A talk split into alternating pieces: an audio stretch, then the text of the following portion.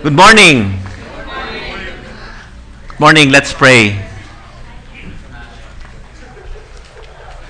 Father, we thank you for you are here with us this morning. For you promise in your words that where two or three are gathered in your name, you are in their midst. We thank you for your presence, Lord God. We thank you for your love. Thank you for your grace. I pray, dear Father God, that you will move in our midst.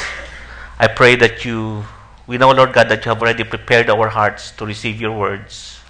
And I pray that every words, Lord God, that will be uttered this morning will be words coming from the throne room of the Father.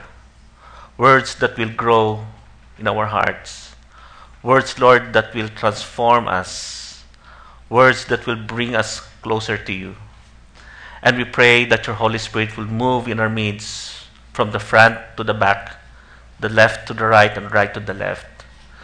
Lord, I pray that each and every heart, Lord God, will receive blessings from you. Thank you, Lord God, and we lift up to you those who are not here. Lord, you know where they are. Some of them might be sick in their bodies. Some of them might have some problems, Lord. Lord, you are a God who can meet us all our needs. You are our Jehovah Rapha. You are the God that heals us. And I pray that you will heal them in Jesus' name. We thank you, Father. In Jesus' name we pray. Amen and amen. Okay, so who were here last Sunday? Okay, almost everybody were here last Sunday. So last Sunday we talked about grace, or the evidence of grace, proof of grace. And uh, uh, we said that this is going to be a four-part series, okay? Uh, meaning we will be talking about grace. In fact, if we wanted to dissect grace, it's not even four-part. It's going. It might be a twenty-part series, but of course we don't want that. Um, last Sunday we talked about grace, okay? And then Uh, we said that this Sunday we will be talking about living under grace, or how it is to be under grace. And the next Sunday is going to be Mother's Day. Okay, I will rest for a while. We have a great speaker who will inspire us and honor our mothers this coming Sunday. And then on the eighteenth of May, we're going to have a special speaker, uh, Pastor Jim Welch. Welcher, or whatever it is. Okay, he will be speaking to us on eighteenth of May. So uh, I want us to be excited. Bring our friends, and then we will resume the topic on grace Sunday after the eighteenth, and then we will finish uh, the series on grace. Amen. Amen. Okay. We have learned last Sunday, according to John, that the law came to Moses, came through Moses, but grace and truth came through Jesus Christ. And we have learned that grace and truth are two sides of the coin. You cannot separate grace from truth, because if you separate truth from grace, grace is a deception. I want us to understand that the basic, or one of the basic things that we need to understand as Christians, is the principle of grace. You know, there are a lot of teachings going around about grace. Okay, and I want us really to understand what grace is. Because if you don't understand it, sometimes we will be deceived by a lot of these teachings going on, and even the teachings that we hear and see on the T V. Under the law, we said that Moses, the law was given through Moses. The first miracle that Moses had under the law was turning water into blood, resulting into death. While under grace, the first miracle that Jesus did was turning water into wine, resulting into life and celebration. Under the law,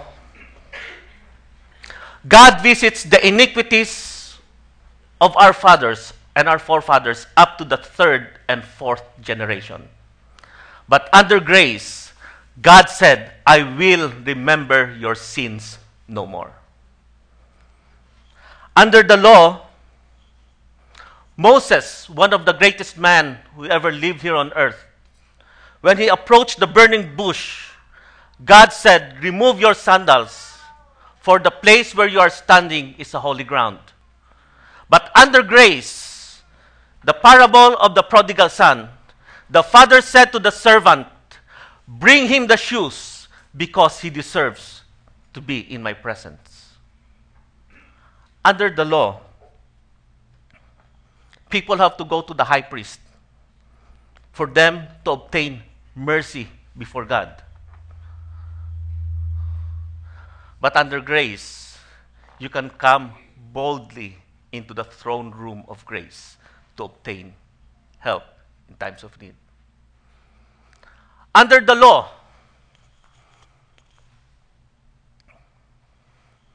under the law, we cannot approach God as He is, because He is a holy God and we're sinful.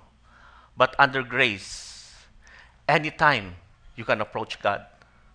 Under the law, God comes to the people of Israel in terms of in the form of fire by night and clouds by day.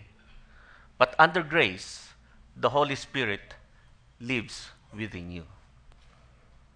How did it happen? Because of the cross. Because of what Jesus has done for you and for me. We just sang earlier, oh, how He loves us so. I was personalizing it earlier, oh, how He loves me so. Jesus offered His life for you and for me because He loves you and He loves me. Amen? Amen. So this morning, we are going to continue. And we will be talking about the truth. And our uh, Bible verse is found in Titus chapter two, verses eleven to fifteen. You know, one of the things that I noticed, that there are many Christians who are bow-legged. What's a bow-legged? Sakang. Okay? The left foot is in Christianity, and the right foot is in the world. Okay? During Sunday, they look so saintly. But Monday through Saturdays, they look devilish. On Sunday, they are, praise the Lord. Praise the Lord. Monday through Saturday, erase the Lord. Okay? You can't even see the distinction that they are Christians. Okay, so this morning, I want us to stand up in reverence to the reading of God's Word. If you have your Bibles with you, open to Titus chapter two, verses eleven to fifteen. If none, they're on the screen. Let's read them. For the grace of God has appeared that offers salvation to all people. It teaches us to say no to ungodliness and worldly passions and to live self-controlled, upright, and godly lives in this present age, while we wait for the blessed hope, the appearing of the Lord, glory of our great God and Savior, Jesus Christ, who gave Himself for us, to redeem us from all wickedness and to purify for Himself a people that are His very own, eager to do what is good. These, then, are the things you should teach, encourage, and rebuke with all authority. Do not let anyone despise you. Okay, let's sit down. Now, we just read the letter of Paul to one of the pastors that he discipled named Titus. Titus was a pastor in the early church in the island of Crete. Crete is in, in Greece. Okay? And basically the church of Titus, There are actually two two race, or what you call this, two types of people who goes to Titus church. They are the the Jews, okay? These are the ones who believe that apart from grace, they have to do or follow the law of Moses in order for them to be saved. Whereas the other one, on the other side, we have the Gentiles. Who are the Gentiles? These are the non-Jews. Okay, these are non, the non-Israelites. Okay, they believe or they use grace as a license for them to continue in sinning. In fact, the Bible says in Titus chapter two, verse twelve, I'm sorry, Titus chapter one, verse twelve. It says here, actually this describes who were the, the Gentiles. It says them here, one of them, a prophet of their own, said, Cretans are always liars, evil beasts, lazy gluttons. You see how the Word of God describes who the Cretans were? They were lazy. Okay? They were evil beasts. It describes here that they were liars. However, these Cretans have the license to continue with what they were doing because they said that they're under grace.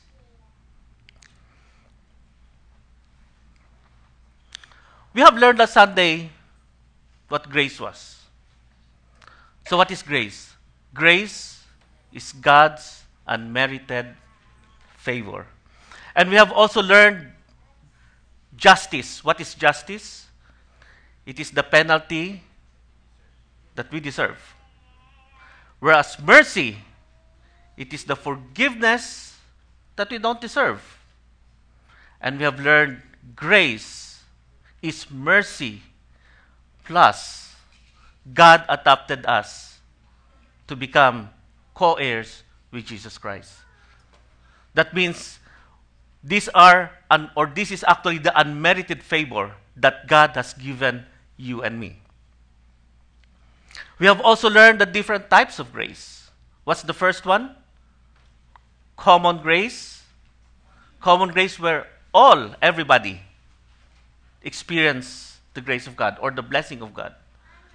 Okay, even the believers and non-believers, they experience the common grace. And what is the second? The second is conscience. Third, saving grace. Fourth, enabling grace. And fifth, transforming grace. So this morning we will move on. We will continue and understand what the grace of God is and what is amazing about the grace of God. We've been seeing that amazing grace. How sweet the sound. But what is really amazing with grace? What is really amazing with grace? Let's go back to our text. For the grace of God has appeared that offers salvation to all people. The saving grace of God is offered to all. It's offered to everybody for as long as you are a human being. Look at the person next to you. Does he look like a human being? Of course. Handsome. So the grace of God is offered to everybody. The grace of God is offered even to your enemies.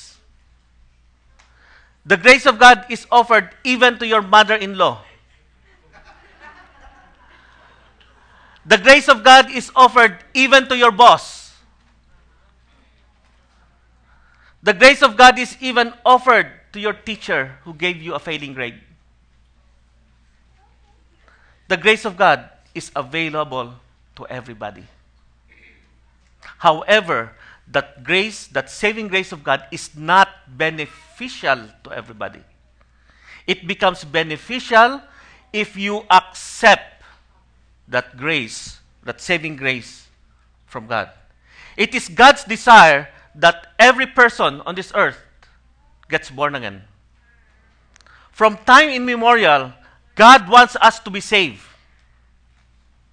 That's why He is offering this grace to everybody. In Ephesians chapter two, verses eight and nine, it says, "For it is by grace you have been saved through faith. And this is not from yourselves. It is the gift freely given to you, freely given to me, the gift of God, not by works. Sorry. Not by works, so that no one can boast." It is very clear that you and I have nothing to do with our salvation. Our salvation is a free gift. You don't have to earn your salvation. You don't have to be good in order for you to be saved. The Bible is saying we must receive the free gift of God. It is offered to everybody. It is gratis. It is free, libre. And it is being offered to all, every day, every minute, twenty-four by seven. Amen? Okay, so we have nothing to do with our salvation. Because if salvation is by good works, what happens? Those who can give much in church, they will be saved. Those who do good, they will be saved. But the Bible is saying it is free, so that no one can boast. Amen? Are you still awake? Yes. Look at the person next to you and say, "Wake up." Okay. Now, let me explain further. This saving grace is a grace that redeems. Do you understand the word redeem? Most of us, practically ninety percent of us, are Filipinos. Okay? I don't know if we have that here in America, but in the Philippines, uso yung Cebuana Luwilier. Pawn shop. Okay, we have the Cebuana Luwilier. Uh, you have the Tambunting. Ano pa? Okay? So, what is it all about? When you have a piece of jewelry and you don't have money, you go to the pawn shop, and what? You make sanla your your ring, your wedding ring. In effect, when man fell, fell into sin, para tayong sinanla sa sa diablo. We were we were not sold, we were pawned, okay, to the devil.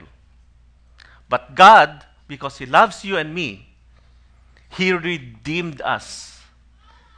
He redeemed us not with money, but He redeemed us with His most precious blood. And you know, one thing nice with God is, God does not wait for the end date. Ang tawag doon, marimata. How is it in English? Due date. Due date.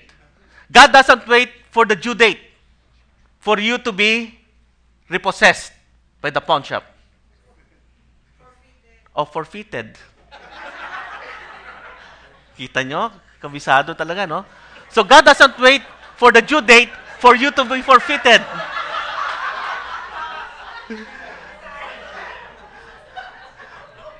Okay, but God, on a daily basis, He goes to the pawn shop and redeems all people that have been pawned in the pawn shop. Isn't God good? The problem is, there are people in the pawn shop who get used to the pawn shop and they don't want to leave the pawn shop anymore. Right?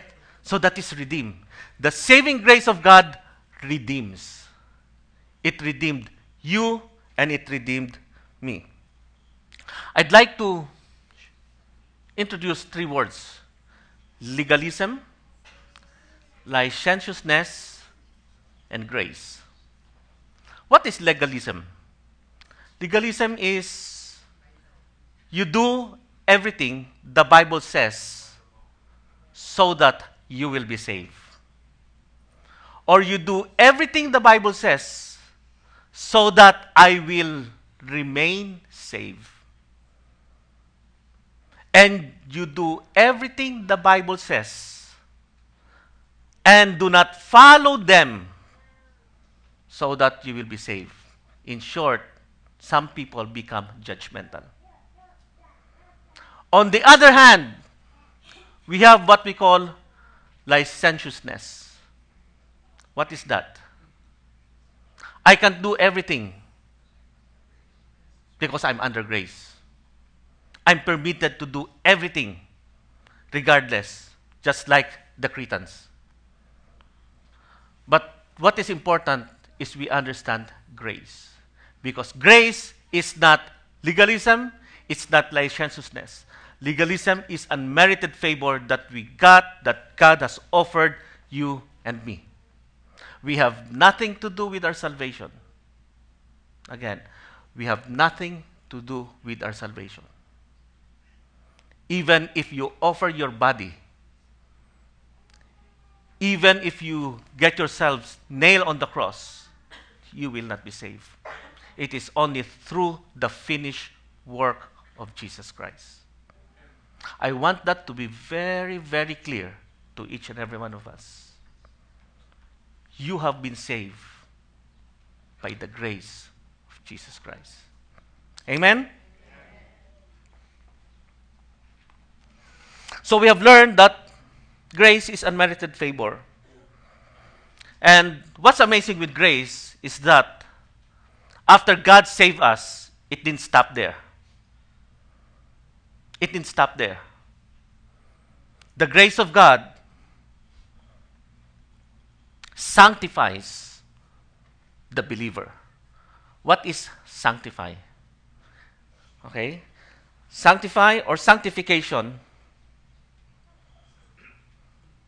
Or before we go to that, grace gives salvation. Grace sanctifies. And sanctification, sanctification is just a process of setting apart for a special purpose or for a special use. What is the use, or why is it that God wanted to save us? You know, when from time immemorial, when man fell into sin, I said earlier that God intended us or everybody to get saved. He doesn't want anyone to be perished. He wants everyone to be saved. However, the problem is, even in the Old Testament, when the law was given, nobody was able to follow the law to the letter. Therefore, people are not saved. But in the New Testament, God sent His only begotten Son to die for you and for me, for us to obtain salvation. Jesus finished the work. Jesus fulfilled the law, so that every time we approach God, Jesus becomes our mediator. He's the mediator between God and man. The purpose of God is to save people. And God wanted to sanctify people so that when other people see that you and I has been sanctified, so that when other people see that we have been transformed, that in itself becomes a witness that there is a God who can change lives and who can change people. Amen? The Word of God encourages us to grow in the grace and in the knowledge of our Lord Jesus Christ. It doesn't, it is never the will of God, or it is never the plan of God for us to become stagnant. It doesn't stop for, for us for, from being born again. God wanted us to move and enjoy another level of His grace or another level of His glory. It doesn't stop from being saved. God wants us to move, to move on. God wants us to grow. Have you seen a baby who doesn't grow?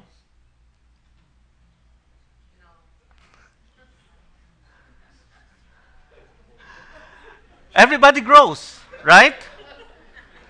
At pag lumalago yung baby at hindi nag-i-improve yung kanyang mental faculty, what happens? He becomes bonjing.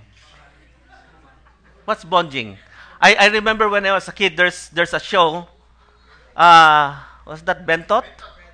Atoti bonjing, atoti bonjing. Just imagine yourself, your pastor will come here as atoti bonjing. Ang sagwa, no? Just imagine would just imagine your pastor would, would come up front and then wearing a diaper. Doesn't look good. We need to grow. And Peter was saying in his epistle that we need to grow in the grace and in the knowledge of our Lord Jesus Christ. Now, growing in the grace and the knowledge of Jesus Christ transfers us from one degree of salvation or the saving grace into what we call the transforming grace. I mentioned earlier that there are different types the Bible describes grace. There is the transforming grace. This is the grace that transforms the believer's life to become Christ-like. This is the grace that transforms you and me to be to live a holy life. And there is what you call the enabling grace. The enabling grace, this is the grace that that enables us to do the things that God intends us to do. Okay, in Ephesians chapter four, it describes the different calling that is the enabling grace. And the calling described in Ephesians chapter four is not limited to pastors, prophets, teachers, but even if you're a business person, even if you're a doctor, you're an employee, that is a calling that God has given you. Let's go back to our text. It says, it teaches us to what? To say no to ungodliness and worldly passions and live self-controlled, upright, and godly lives in this present age. The problem with many Christians is they do not know how to say no. You know, it's not a sin to be tempted. Because even Jesus, he was tempted. Again, it is not sin, it is not a sin to be tempted. But yielding to temptation, that's where you commit a sin. The problem with many Christians is they don't know how to say no. Instead of saying no to ungodliness, what do they do? They justify. Oh, I am just a man. Sapagkat kami ay tao lamang. Right? Or sometimes we will justify, I am not perfect. The temptation of cheating during exams is always there. But some of us, instead of saying no, hmm, just for today, we justify, oh, I was not able to study because we have a youth activity yesterday. We justify our mistakes. We justify ungodliness. I remember in the book of Daniel, Daniel chapter one, verse eight, I think. It says there that Daniel purposed in his heart that he will not defile himself. On the onset, on a daily, on a daily basis, when you wake up, resolve in your heart that you will not defile yourself. On a daily basis, when you wake up, resolve in your heart that you will not follow after ungodliness. But on a daily basis, when you wake up, resolve, Lord, my life is yours, and I am going to follow whatever you want me to do. The grace of God teaches us to say no. The word teaches is the same word that is used in Proverbs when it says, train up a child in the way that he should go, so that when the time comes, he will not depart from it. So the grace of God disciplines us. The grace of God gives us the courage. It encourages us to say no to any ungodliness. If you look at Leviticus twenty twenty-six, there was a command given by God to his people. He said, you are to be holy to me because I, the Lord, am holy. And I have set you apart from the nations to be my own. Now, there is a transition. This was declared by God, commanded by God in the Old Testament. And in the New Testament, it says,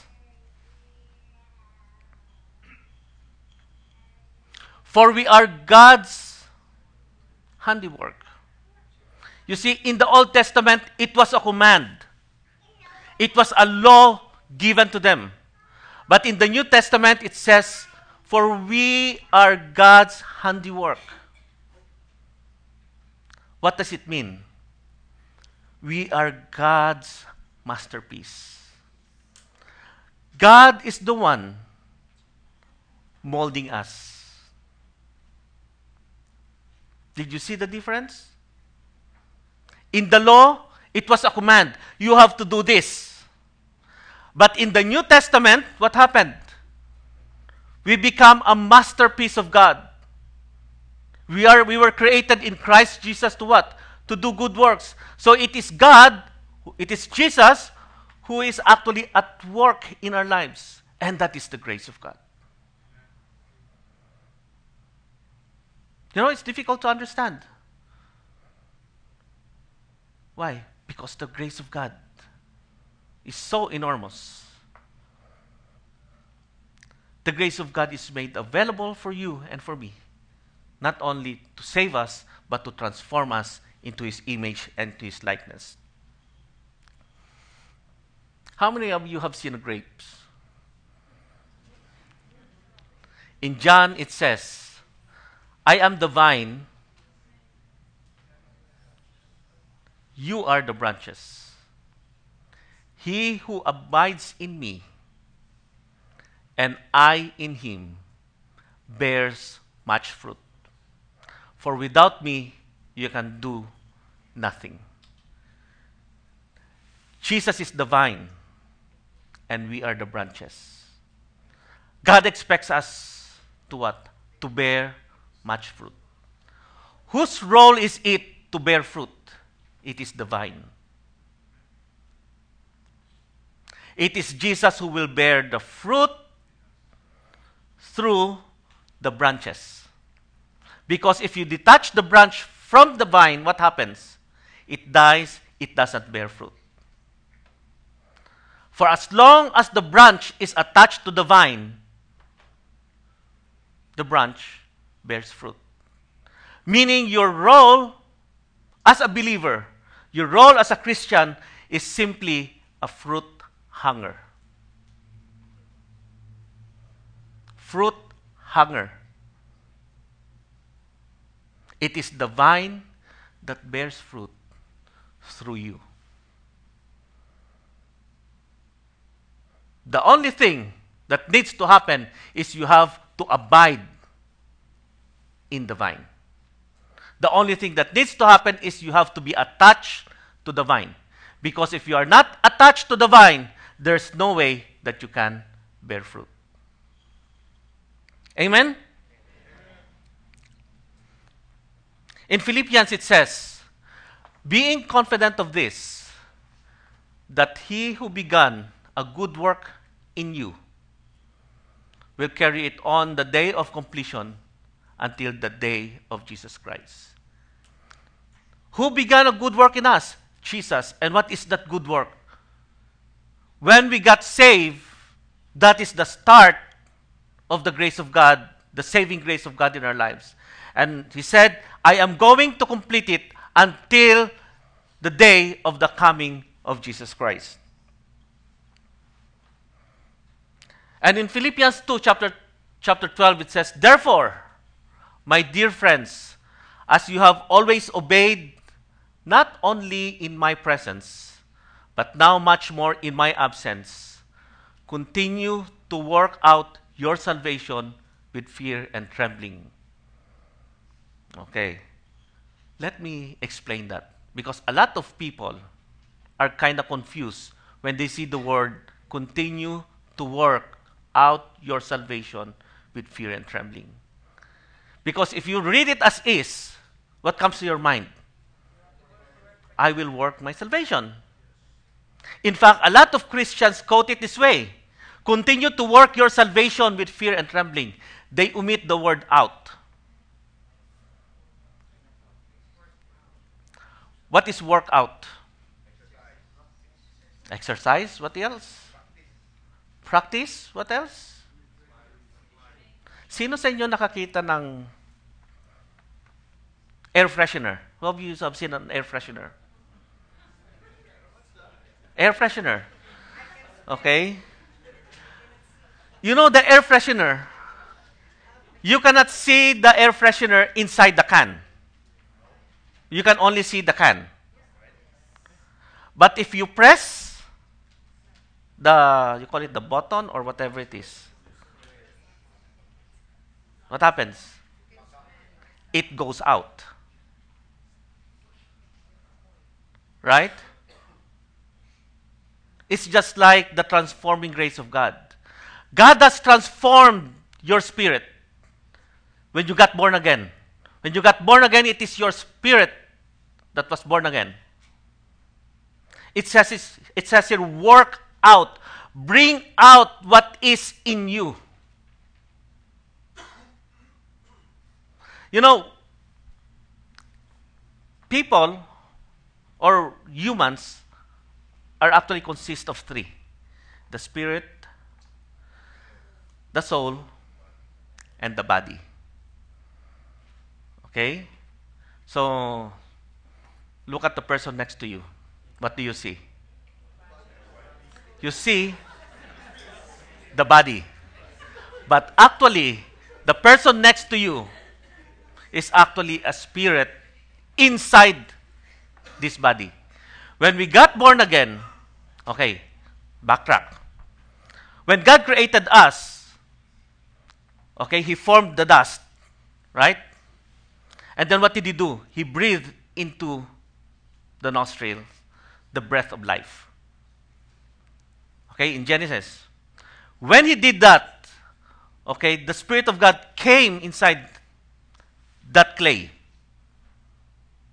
But when man fell into sin, there was a separation between that spirit and God because of sin. And the Bible describes it as death. When we got born again, when we received Jesus Christ as our personal Lord and Savior, what happens? The Spirit from within us was restored with the Spirit of God. At yun ang naborn again. The body remains as is. The body remains as is. The body was never or did not experience that rebirth. It is the spirit within us. Okay, do you, do you guys understand? Okay. That is why in Romans chapter twelve it says, it admonishes us to offer our bodies as a living sacrifice. Because our bodies are not born again. Our body, our flesh wanted to do something else. But the Spirit from within us, who is already attuned with the Spirit of God, wanted to follow what God is saying. But the flesh is saying no. You know, just like the disciples when they were in the Garden of Gethsemane. Remember, Jesus left them for them to pray? And when Jesus came back, what happened? They were, they were sleeping. And Jesus said, what? The spirit is willing, but the flesh was weak.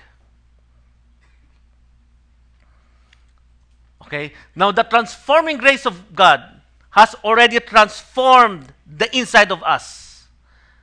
And what is important is for us to bring out that transformed life so that our body, our flesh, will follow it. Amen? Okay. So it says here, work out your salvation. Work out from what is within. Working it out. Bringing it out. Okay? Because what is inside of us has already been transformed. And let's continue. In verse thirteen it says, for it is God who works in you to will and to act in order to fulfill His good purpose. Very clear. Even the intent of doing good, even the intent of living a godly life, even the intent of being Christ-like, it is God who gives you the will. It is Him who gives us the will for us to act in order to fulfill His purpose. Isn't it nice? You don't even have to do anything about it. Why? Because it is God who gives us the will. It is God who gives us the motivation. In the Message translation, it says, it is the energy of God from within us. The energy from within us that wanted to be Christ-like. Amen?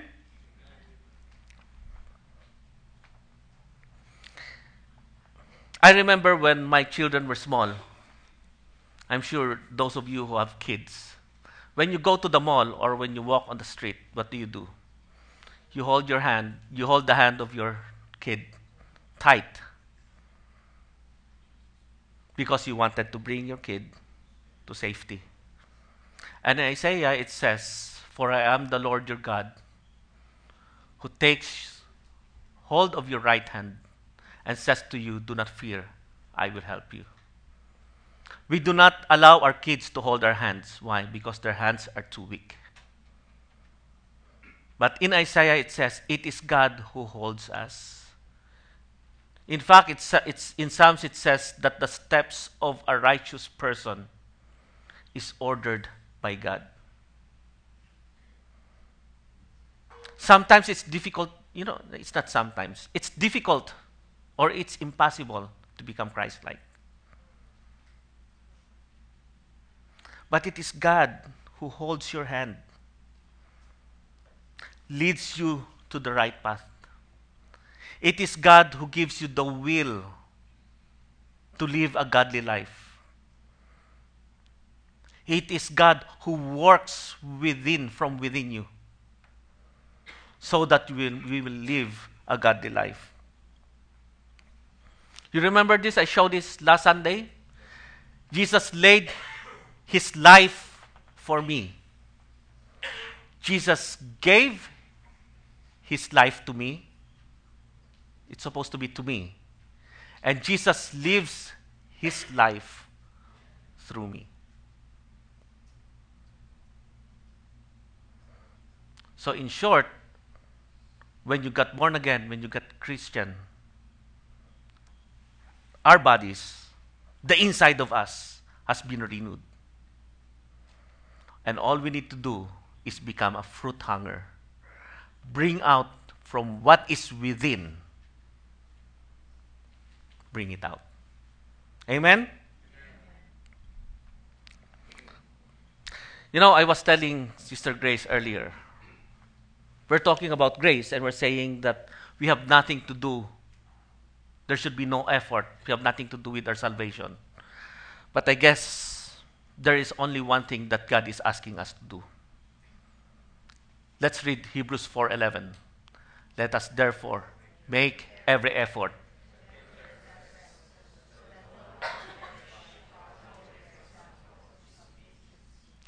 Let us therefore make every effort. Yan lang siguro pinagagawa sa atin. That is the only work God is asking us to do. What? The effort of entering that rest. The effort of entering that rest. I remember when I was a kid, I was doing kata. You know what kata is? Karate. I was in karate when I was a kid.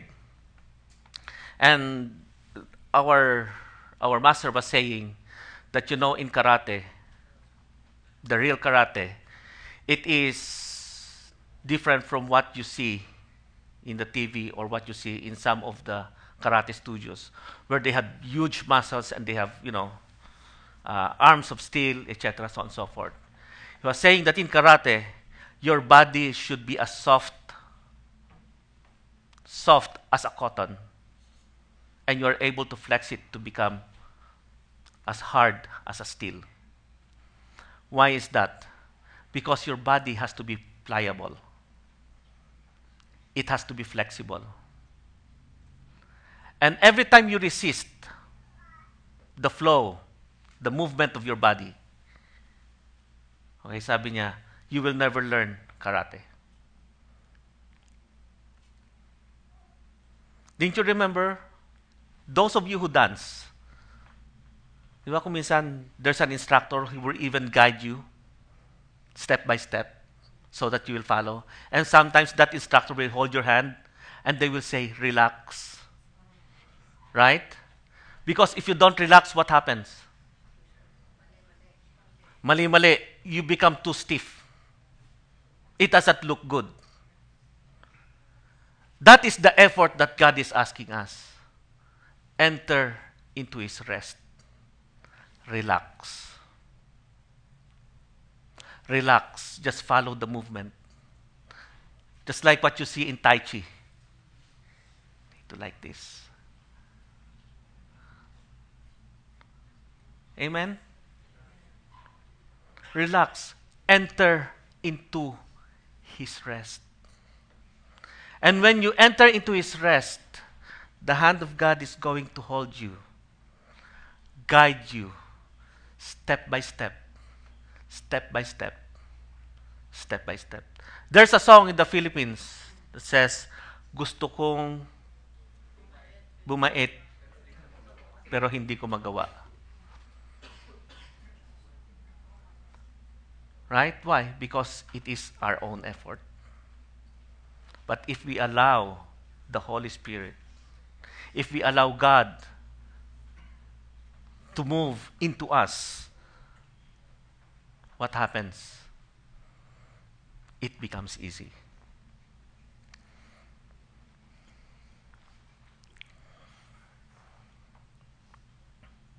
God gives you the grace to accomplish a task.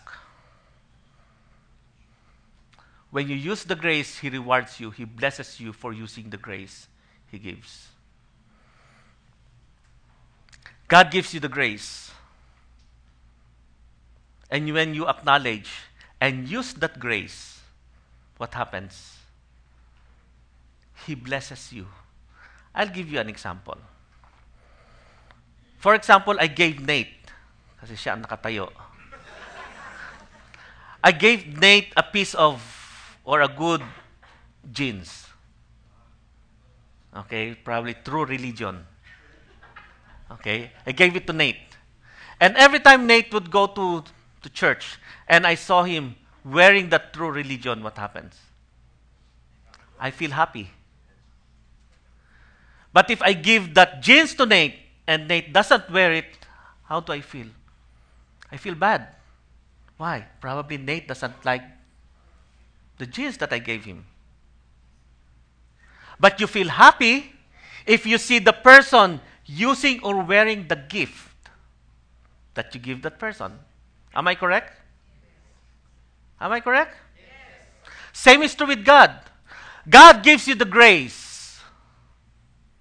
And every time you use the grace that He has given you, He showers you more. He showers you with more blessings. And He enjoys seeing you using that grace. Do you understand? You know, how do I say it?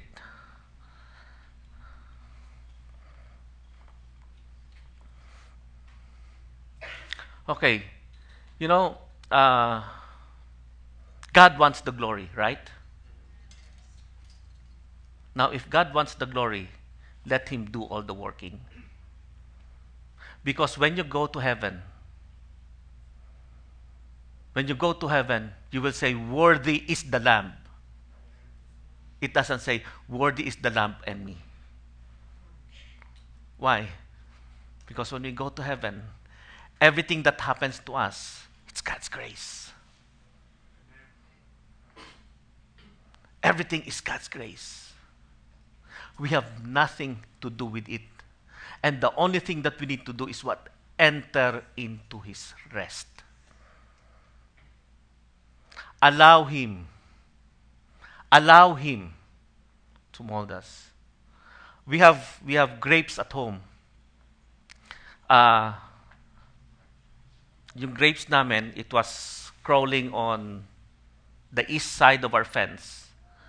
And just this year, we decided to transfer it to the back. So instead of cutting the grapes, what we did was to reposition it so that it will move on the other side. Okay. At first, what happened? There were branches in the grapes that are really stubborn. When we move it, what happened? They broke. But there are branches that when we move it on the other side, it just allowed us, or it becomes pliable. It becomes flexible. So now, these grapes, I believe, are bearing fruit. Same is true with our lives. The more we resist what God is directing our lives, the more it's going to be difficult, and it will even break us. Amen?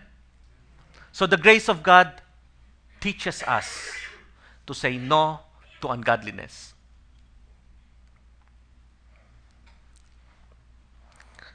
Let's move on. Titus chapter two, verse fifteen. These then are the things you should teach, encourage, and rebuke with all authority. Do not let anyone despise you. This is where the principle of discipleship comes into place. While it is the work of the Holy Spirit, while it is God who directs our path, but I believe in my heart that God uses other people to mold and to train us. Why is that? The Bible says that sometimes it is difficult for us to see yung muta sa mata natin. Okay? Sometimes it's difficult to see the imperfection that we have on our faces. But if you ask a person, how do I look like? Mirror, mirror on the wall. Who's the fairest of them all? Sometimes the mirror will lie to you. But if you ask the person, what's wrong with me? The person, if that person is really your friend, he will objectively give you what he observed. And, and Paul was telling Titus, these then are the things you should teach, encourage, and rebuke. Sometimes when we hear the word rebuke, it gives us a negative connotation. But you know, it depends on the packaging. That is why when we do discipleship, we don't say, ang sama-sama mo. Okay? What we normally do is we package what we're going to say to the person. We season it with grace. We season it with, with uh, so that it's not too negative and it will not hurt the person. So this is the principle of discipleship. That's why I would encourage each and every one of us. If you are not yet being discipled, go find somebody who will disciple you. Go find somebody who will disciple you. Me and my wife are being discipled. We're being discipled by one of our elders, one of our pastors. And, and our discipler is telling us what are the things he observes in our lives. We go through a session. We go through a series of discussion. And he points out the things that you observe in my life that needs to be changed. The aim of being Christ-like. the aim of being holy, as what the Bible says. So I would encourage you, if you don't have a discipler, if nobody's discipling you, I want you to consider. I want you to pray for it. I want you to do something. Find somebody who will disciple you. Because I'm sure it will benefit each and every one of you. Amen? And eventually, and eventually, as you progress in your Christian walk, we would like to encourage you to disciple other people also. Just like how you were discipled. Amen?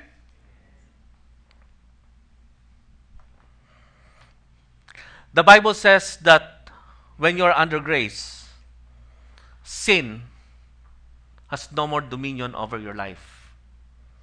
In Romans chapter eight, it says that we are no longer bounded or in prison with the old things in our lives.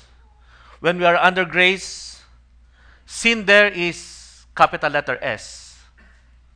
It is a noun, meaning Satan has no more dominion over you.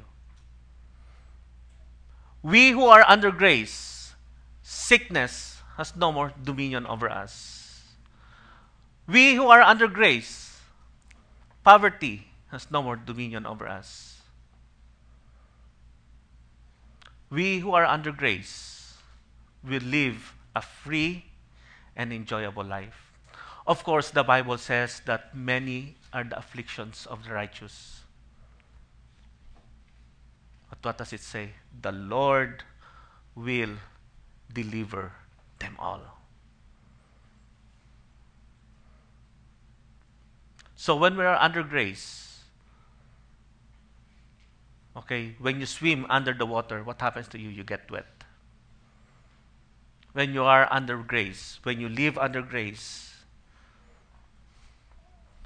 you will enjoy being with Jesus. You will enjoy the grace, the love of God that is being poured upon each and every one of us. Amen? Amen. And uh, before I ask the, the band to come up front, I'd like us to, for those of you who are new and, you know, you have not experienced the saving grace of Jesus. The Bible says that if we receive Him as a personal Lord and Savior, we will experience that saving grace that He has offered you and me. However, God is not through with us. After being saved, God expects us to grow in the knowledge and in the grace of Jesus Christ. It cannot be all grace. Why? Because grace without truth is actually a deception. Grace said, neither do I condemn you. But truth said, go and sin no more. Even that statement, go and sin no more, God is going to give us the will so that we will start to hate sin. And so that we will even more appreciate the beauty of Jesus. And when you live under grace, what happens? You become more in love with Jesus. And when you are under grace, you become more and more close to Him. Enter into His rest. That is the only effort He is asking us to do. Enter into His rest. Rest in the presence of God. Rest in His grace. Father, we thank You for Your words. Thank You so much for Your grace. Lord, there are no words to describe how grateful we are We just wanted to say thank you. Thank you for your grace. Thank you for your great love. You loved us so much, Lord God, that, Lord, you gave all. You gave all. And, Lord, I pray for those of us who are right now struggling with sins. Lord, we cannot do it on ourselves, but by the grace of God, give us the will, the strength, even the endurance to live a holy life.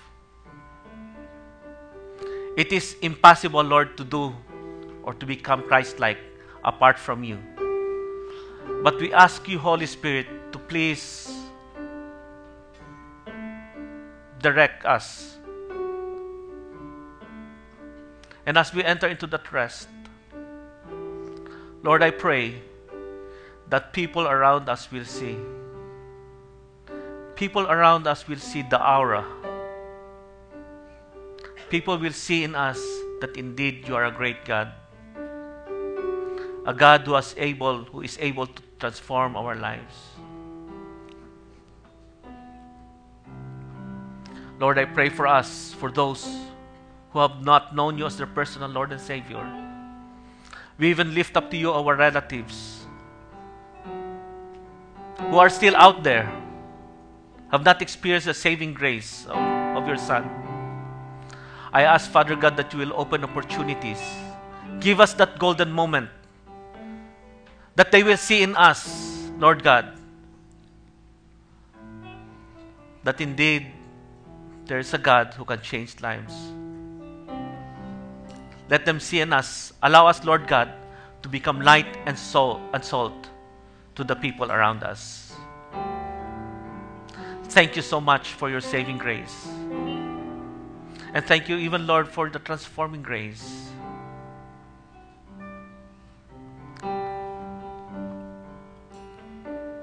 Lord, I know, Lord God, that some of us have some vices that is not giving you the glory. I pray, Father God, that you will put a spotlight in our lives. There are things in our lives that you want us to give up, and yet we are too stubborn to give them up. Some of us may have vices of drinking, even vices of smoking, Lord God. Lord, I know that you are in the process of changing us. You are not done with us. And I pray, Father God, that you will give us that grace so that we will live a godly life. For those of us who are struggling in the areas of lying, Lord, I pray that you will change us. Change us, Lord. Thank you, Lord. This we pray in Jesus' name. Amen.